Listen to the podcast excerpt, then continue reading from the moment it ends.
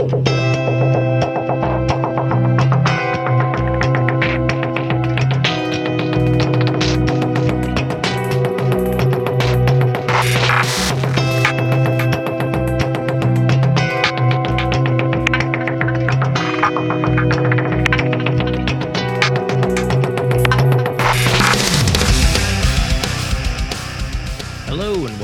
Six Figure Developer Podcast, the podcast where we talk about new and exciting technologies, professional development, clean code, career advancement, and more. I'm Jon Callaway. I'm Clayton Hunt. And I'm John Ash. With us today is GeePaw Hill. GeePaw is a coach, a professional harvester of the value of change in the software development industry. A geek for 40 years, he spent the last two decades helping individuals, teams, and organizations take steps to become closer to who or how they wish to be. Welcome, GeePaw. Why, thank you. It's nice to be here. Yeah, so uh, before we jump into the meat of things, uh, would you give our listeners maybe a little introduction to yourself? Um, you could tell them like how you got started in the industry. I got started in the industry by. Uh, okay, do you really want me to tell you this? I, I had a relationship with the boss's girlfriend, and it got me fired.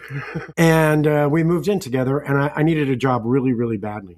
I'm, I'm a good talker, and I wanted to do some sort of sales, and I started to do computer sales. Hmm. And uh, I sold, you know, this was 1980. So there were not computer stores everywhere. There were a relatively small number of them. And I got a job selling computers, uh, personal computers, Ohio Scientifics for the, for the other old people who might be in the audience.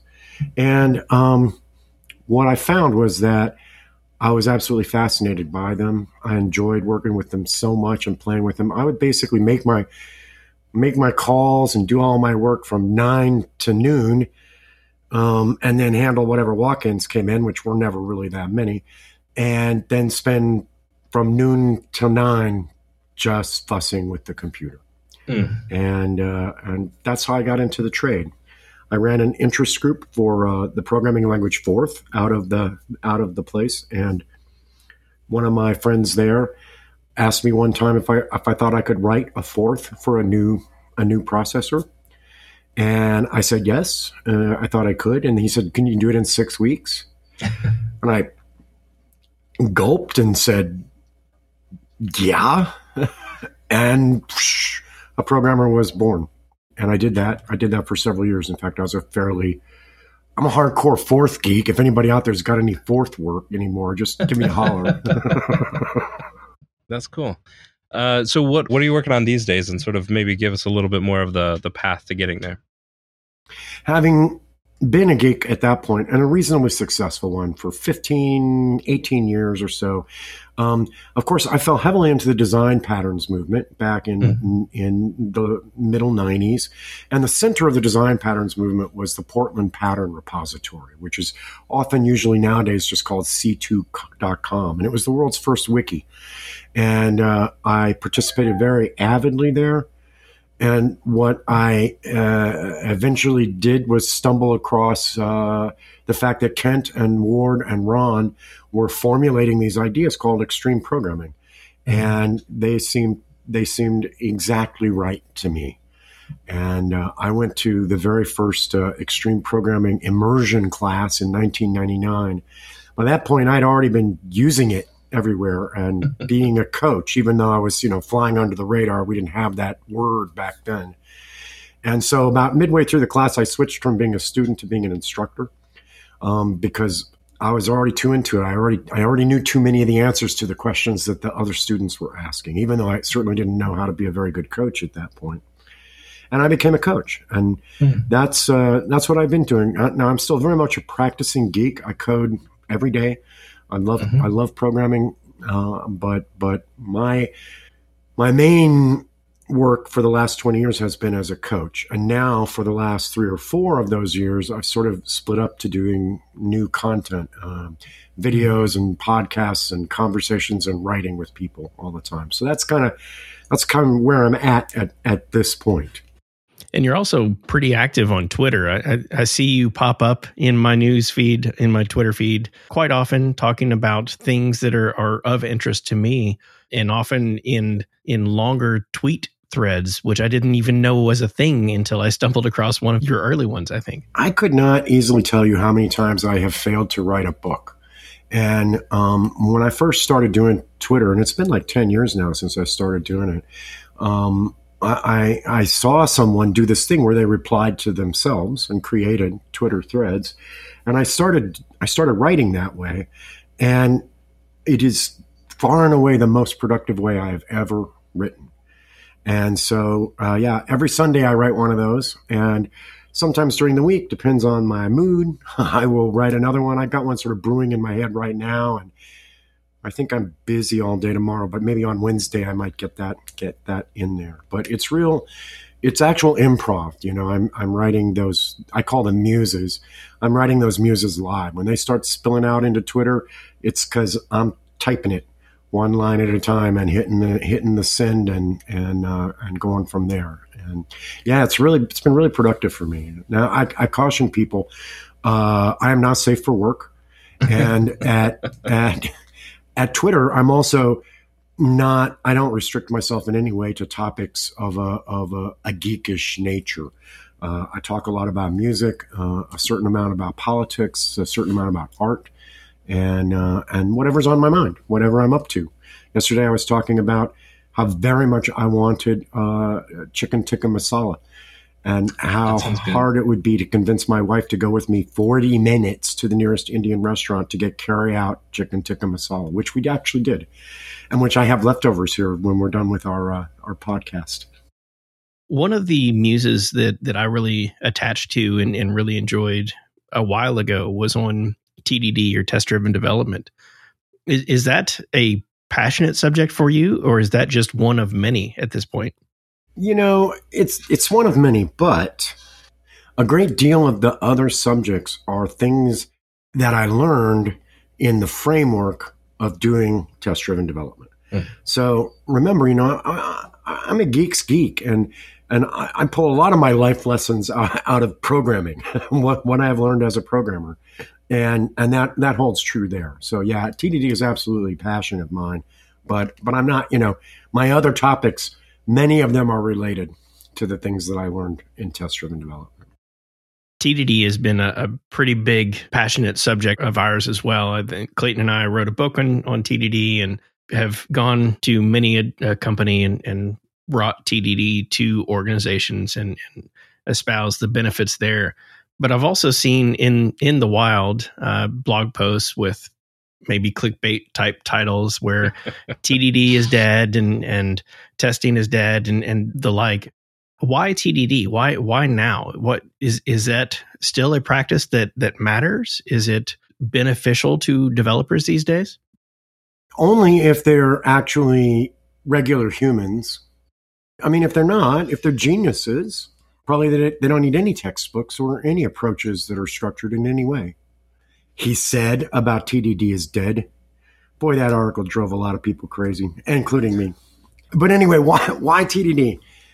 When I started in 1980, you know, and, and if you go back and read software development theory in the 80s and 90s, what you're going to see is that software development is a sort of a, a, a three step process. You have nothing, and then you have everything, and then you move on. And not only is that, you know, what those books thought of software at that time, but of course, these ideas are still all very much being taught in our schools. So people come in into the trade and, and they think that that's how it is. In the 80s, that was actually reasonably true. You went from project to project. The projects could be completely different. You didn't have anything, you didn't talk to anybody, and then all of a sudden you had everything and you shipped it and then you were done with that project and you moved on to another project. But two things happened, one after the other, to change all that. The first one was the rather obvious, extraordinary decrease in the cost of physical computing. You know, I, I bought my first computer for, I don't know, $1,800, $1,800, and it had less computing power than your Fitbit. And um, actually, not just less, less by a great deal than your Fitbit. And um, and it was like that, but the prices, of course, plummeted And that was that was sort of phase one. Physical computing got so cheap. Everybody and her dog could have a computer. In fact, I mean, looking around this room, I know I know I'm a computer geek, but I bet most of our audience, even if they're not in their office, looking around the room, there's probably 15 computers in view of them right now that they don't even mm-hmm. think about most of the time. Then phase two is this whole business of the cost of distribution plummeted.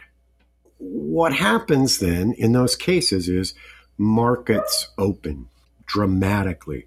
When I can lower the physical costs and I can lower the distribution costs, all of a sudden, I'm not writing the archetypal four week application that that rents VHS tapes over the counter to a single video store owner. I'm Netflix. All of a sudden, these projects that you could do in a month or six weeks, they disappear. Yes, there are still places in the trade where that occasionally happens, but far less commonly than, than when I was a young geek. What happens is the whole concept of a finish line disappears. The applications take so long to get going that there are many finish lines on their way to the finish line. And then, because we've invested so much time and energy, and because, oh, look, right over there, there are another five suckers we could get to rent videotapes from us.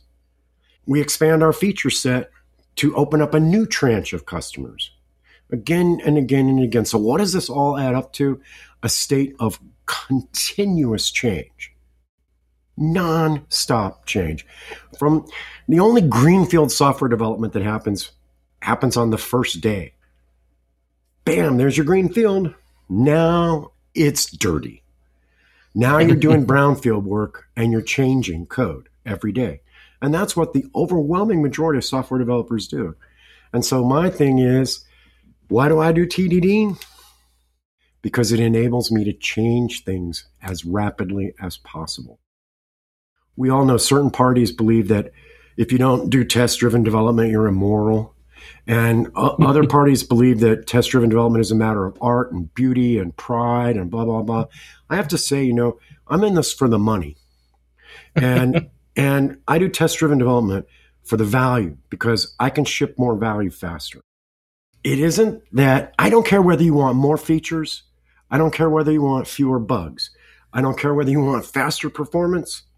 I don't care whether you want more beautiful screens.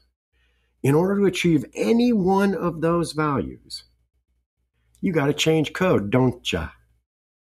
Any technique we have that changes code more effectively is a winning technique. Sorry, you asked me, am I passionate about this? Well, you see what happens. I hope you've learned a valuable lesson, John. That's an interesting thought. I, I, hadn't thought about it quite like that. There isn't a finish line anymore. There isn't calling software done.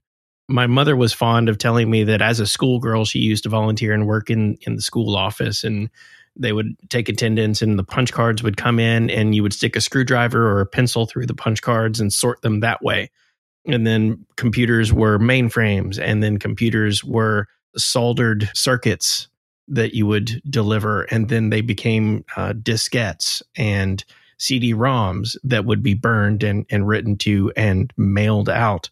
And now it is things are delivered via the internet or via a network or, or via the cloud, and enhancements happen daily at this point. So if I have software I can't change, I'm out of the market. That's why not just TDD, but TDD and refactoring and continuous integration and all those other aspects, what I call the modern software development synthesis, the modern synthesis of software development. That's why all that stuff is in there, because it's about supporting our ability to change code as rapidly as possible. Do you think that a lot of dev shops have maybe lost the plot on what they're developing for and and why some of these practices matter? I think they have lost the plot uh, in a, in myriad ways, in in myriad ways, right? I want to be forgiving because the demand, the, the, the demand is so extraordinary. It's easy to see how how they made the decisions that they made, but their premises are broken, so fundamentally broken. They don't actually understand what they do. They think I'm a typist who has like a special keyboard with extra symbols on it. They try to control and drive and manage the work that way. And of course, that doesn't work because I'm not a typist. Uh, you know, at one point I thought I coined this expression, but I didn't. It was Kevlin Henney. He's, he, he's been saying it like five years before I ever said it the first time. But the expression is this typing is not the bottleneck. Software development is, is, is thinking, it, it's creating, it's making stuff up. A lot of shops have completely forgotten that. They, they think they'll go faster if they can find ways for us to either type faster or type less. And they need to find ways to, to help us change things and think more. If we can do yeah, those, we're good. You know, one one thing I find interesting because I, I agree entirely with that being the thing that people are wrong on. What's funny is I I've never encountered anyone actually giving typing tests when they're interviewing developers, which is funny because like that's effectively the way they treat it though. Like once you get the job, like oh you're just here to type out the code and we never offer a typing test which which is the right thing to do right? It's we i'm not advocating for us to start offering typing tests for for developers but uh yeah it's just funny uh, they're even inconsistent in their own logic. What what in your ways uh so as a coach like how how do you bring people around? Like when you encounter those those folks or are they hopeless i'm a really odd coach maybe that's not exactly what i mean maybe it is though a lot of coaches feel that their job is to come in and install their idea of good into another organization. And I don't. I used to believe that, and what I found was that when I when I came from that point of view, I lost more than I won. Mm. I, I, didn't get what I want wanted, and I didn't get what they wanted either. And none of us got what we wanted, and all of us were unhappy, and it didn't work. What I do is I go into shops and and I ask them what they don't like, and I ask them who they wish they were, mostly as individuals, not as teams. I don't always ask it in, in that simple a way, right? There's sensitivity there. There's coaching. Coaching, large part of coaching is listening to things that aren't being said. What I try to do is create or exploit openings through which individuals, including sometimes me, can step a little bit closer to either who or how people feel differently about the terminology, who or how they wish to be. What does that amount to? I stand around with a lot of cool, clean water. And when people are working and they turn around and wipe their foreheads and look kind of thirsty, I say, Hey, you want a drink? And they grab it from and they drink it. And they're like, Oh, cool, thanks. That's all. I do that a lot until they start to say, Where are you getting this water? you seem to have a lot of cool, clean water. I, I kind of like it. And then I'm like, oh, well, I got this pool over here and that pool over there and those pools over there, and that's where I'm getting it. And I do an enormous amount of that. I mean, the, the reality is that a large part of agile coaching is actually just letting people find out for themselves what it is they need to learn, mm. you know, mm. and then and then giving them the chance to learn that. I'm sure you guys know the figures, right? Half of all software development developers have less than five years of experience. Mm-hmm. Right. And that's staggering. That is mm-hmm. staggering to me. And and I had to wrestle with that for a long time. First, because of course it aggravated me so much. Then because once I decided I was going to do something about it, it was like, well, what can you do about that? It's it's 200 to 1. It's 200 to 1 out there. How can I help 200 people with the stuff that they need. And then I gradually realized that most of them didn't get into this business to become fabulously wealthy, famous, sexy celebrity computer geeks. they got into this business because they liked this stuff. Most of the people who did get into this for money quit after a year. Because you know what? It's a taste. You got to have a taste for working with high structure, high detail imperative text. You really got to have a taste for it. Once I began to see them not as inferior in their training, not as people I had to tell things to, hmm. but as people I could hand water to whenever they needed, whatever kind of water they needed, everything changed for me. So now, you know, when I, you know, I have my my standard. This is who I am as a coach packet that I send to to people who ask the questions. And, and it says, you know, I'm not about a system. I don't I don't come to your house and install the new agile wiring system. I am about uh, helping people become who they wish they were. Somewhat to my surprise, some people bite. You know, you, you might think to yourself, well, corporations will never go for that. Some of them do. What does day two of an engagement look like? You've been there for day one and, and you've provided refreshing drinks and they've they've started to catch on that they too would like to be refreshed from time to time and and they're you know they're starting to to buy in on we're speaking day two in terms of the seven days of creation obviously. Obviously that doesn't happen on the second day. On the second day i still don't know which way the bathroom is. Day two i think increasingly for me, day two involves getting us into some sort of mobbing arrangement.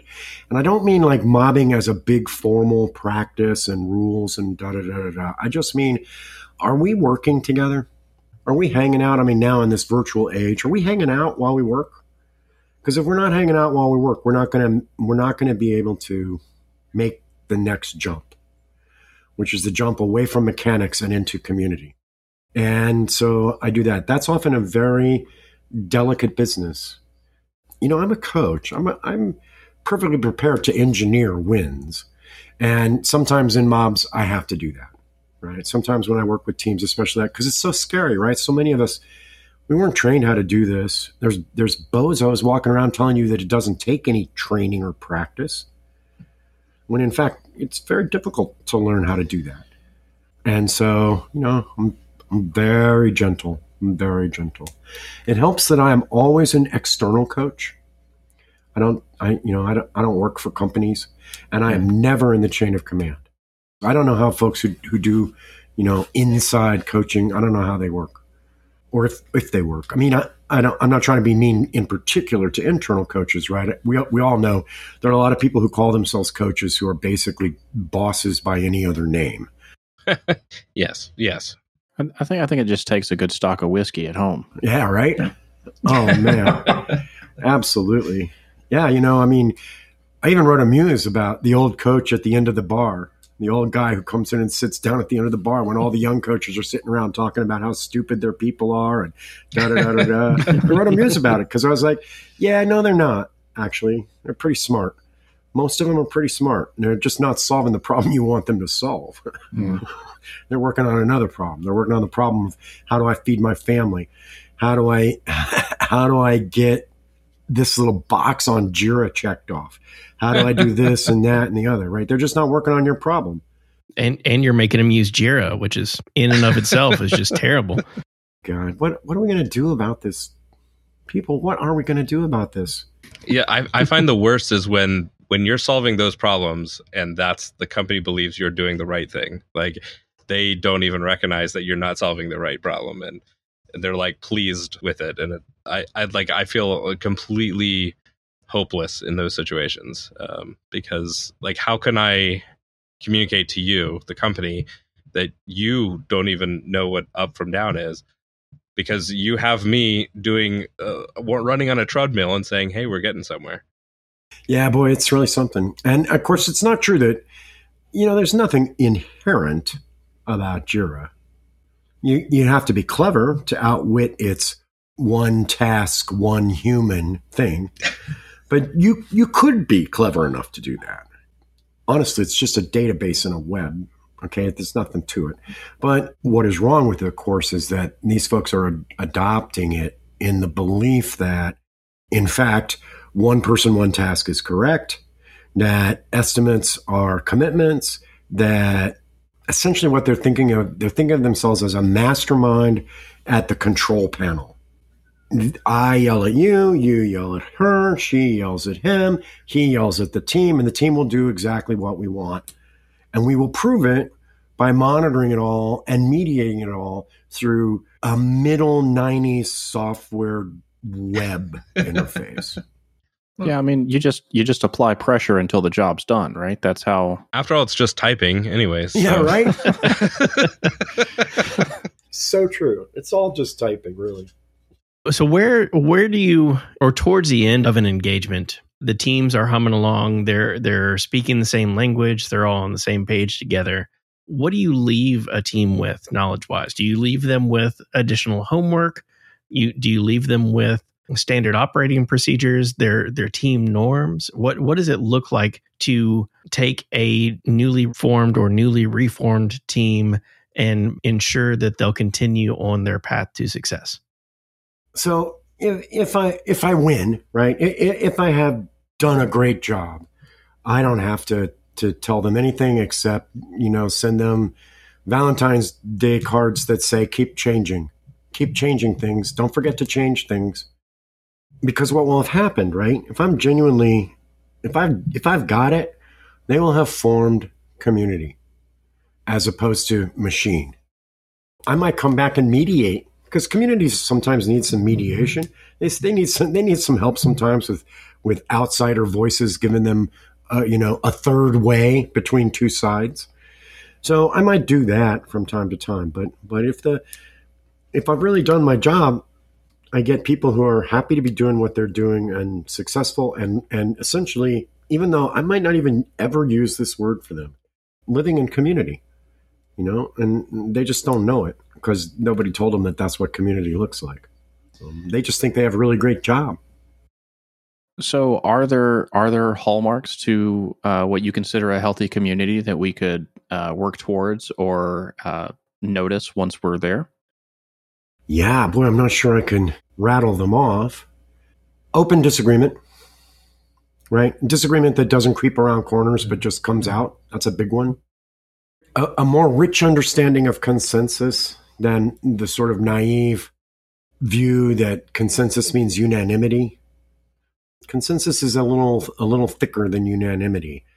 It involves, in particular, it involves standing aside you know sometimes I, I i actually live in a hippie community where we make our decisions by consensus but you know sometimes you look around the room and everybody in the room thinks we should do a and you think you're they're wrong but you know what? A is not going to kill us.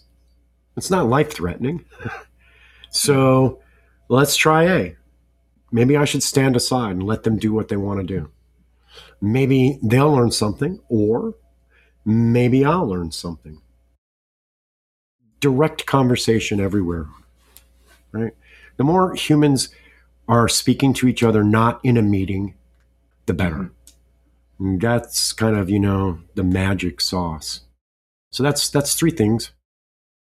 Okay. Um, so we've talked about TDD. You've mentioned uh, the extreme programming disciplines and uh, community and other stuff. Many people, especially of our listeners, you know, they're in a situation where they're maybe trying to do this, pursue this stuff on their own, uh, or they're trying to bring it back to their teams. Are, are there any resources that you could point people to that would help them either kind of develop that personally or be able to bring these things to their teams?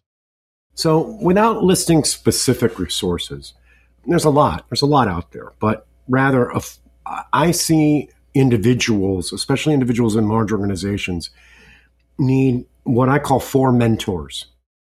They need a, a pole star mentor, somebody who's, you know, somebody you think is a big deal, not in your company, who is really like the expert in your thing, right? Somebody passionate, somebody noisy, a pole star that you can orient yourself towards and say, North must be that way.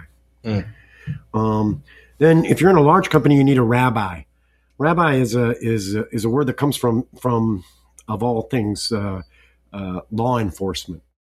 In large city police departments, um, you need somebody two or three levels above you who actually wants you to succeed, not mm. a project, not a task, not a political argument, but you.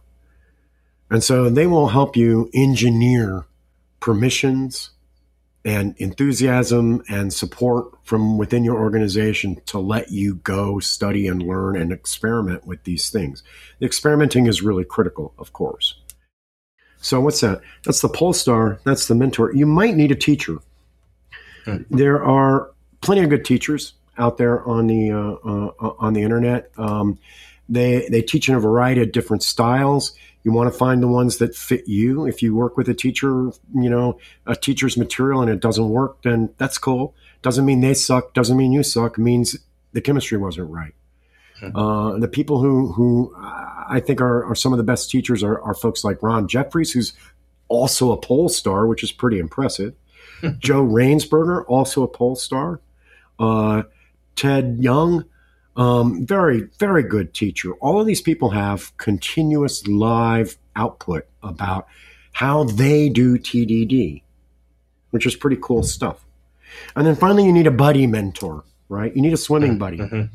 We don't usually think of our swim buddy as a as a mentor, but in fact, they are, right? Um, a swimming buddy provides us with the ability to to find out whether whether what just happened was really hard and bad or whether I just am not looking at it in the right way. You know, if, if we both say, yeah, that sucked, then you know what? It probably sucked and wasn't the right thing to do.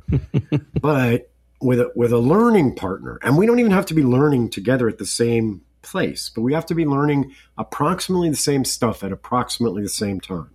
Mm-hmm. And if we have that, then we're actually good to go.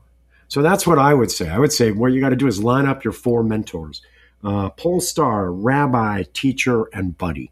For buddies, you can often go to, uh, there's only about 25 bazillion uh, meetups at which you could find a, a, potential buddy simply by, during the introductions, saying, I'm looking for somebody who wants to do, you know, TDD on car software in C or no, in Forth.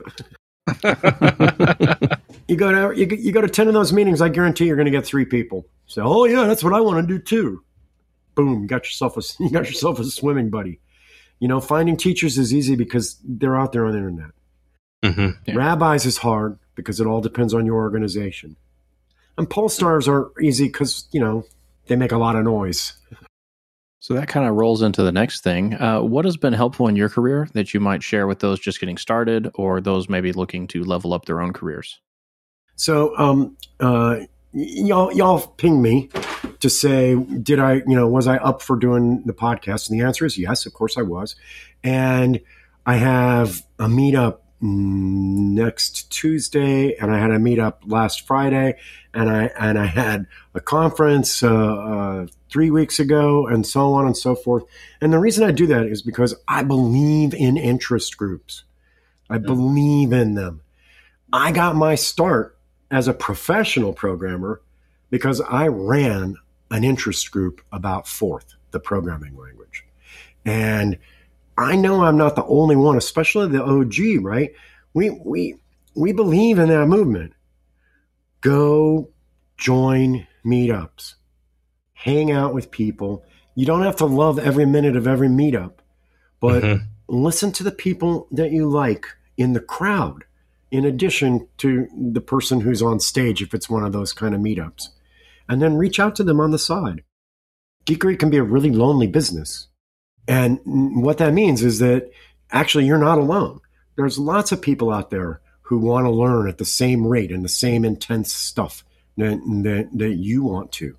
And so I, I would urge everybody to get out there and go to meetups. And when meetups get physical again, go to those too. Although I hope virtual meetups don't go away because mm-hmm, actually mm-hmm. I think the virtual meetups have been some of the best stuff. They're certainly a lot better than virtual conferences, frankly. You know, mm-hmm. I think they're more effective. They're cooler. Um, it's it's easier when there's you know 15 of us, right? Because we can all talk. Where can our listeners go to follow you and keep uh, just keep up with what you're working on? Oh well, you can't miss me on. Uh, uh, go to Twitter. It's okay. G Hill, G E E P A W H I L L, and you'll get the whole package. or if you just really only are up for conversations about technique, conversations about software development in the larger sense, conversations about the philosophy of, of design, then just you can go to the site, which is the same thing, geepawhill.org. And I have uh, all of the stuff that I do on Twitter that is actually germane, these long threads that I write turns into a blog and you can get the full text, you know, drop spam free into your mailbox. You can also get audio. You can get the audio version of podcasts dropped into your to your Anchor or whatever based uh, podcast system that you use. So that's that's how you get a hold of me. And of course, I am geepaw at geepawhill.org. You can drop me a line. All right, GeePaw, really appreciate you uh, taking the time to speak with us today. This has been great. Cool, cool. I had a, I had a nice time. Thanks for letting me blah blah blah so much. that was GeePaw Hill. GeePaw is a coach, a professional harvester of the value of change in the software development industry. A geek for 40 years, he spent the last two decades helping individuals, teams, and organizations take steps to become closer to who or how they wish to be. If you like this episode, please like, rate, and review on iTunes. Find show notes, blog posts, and more at sixfiguredev.com. Catch us live each week on Twitch and be sure to follow us on Twitter at sixfiguredev. This has been another episode of the Six Figure Developer Podcast, helping others reach their potential. I'm Jon Callaway. I'm Clayton Hunt. And I'm John Ash.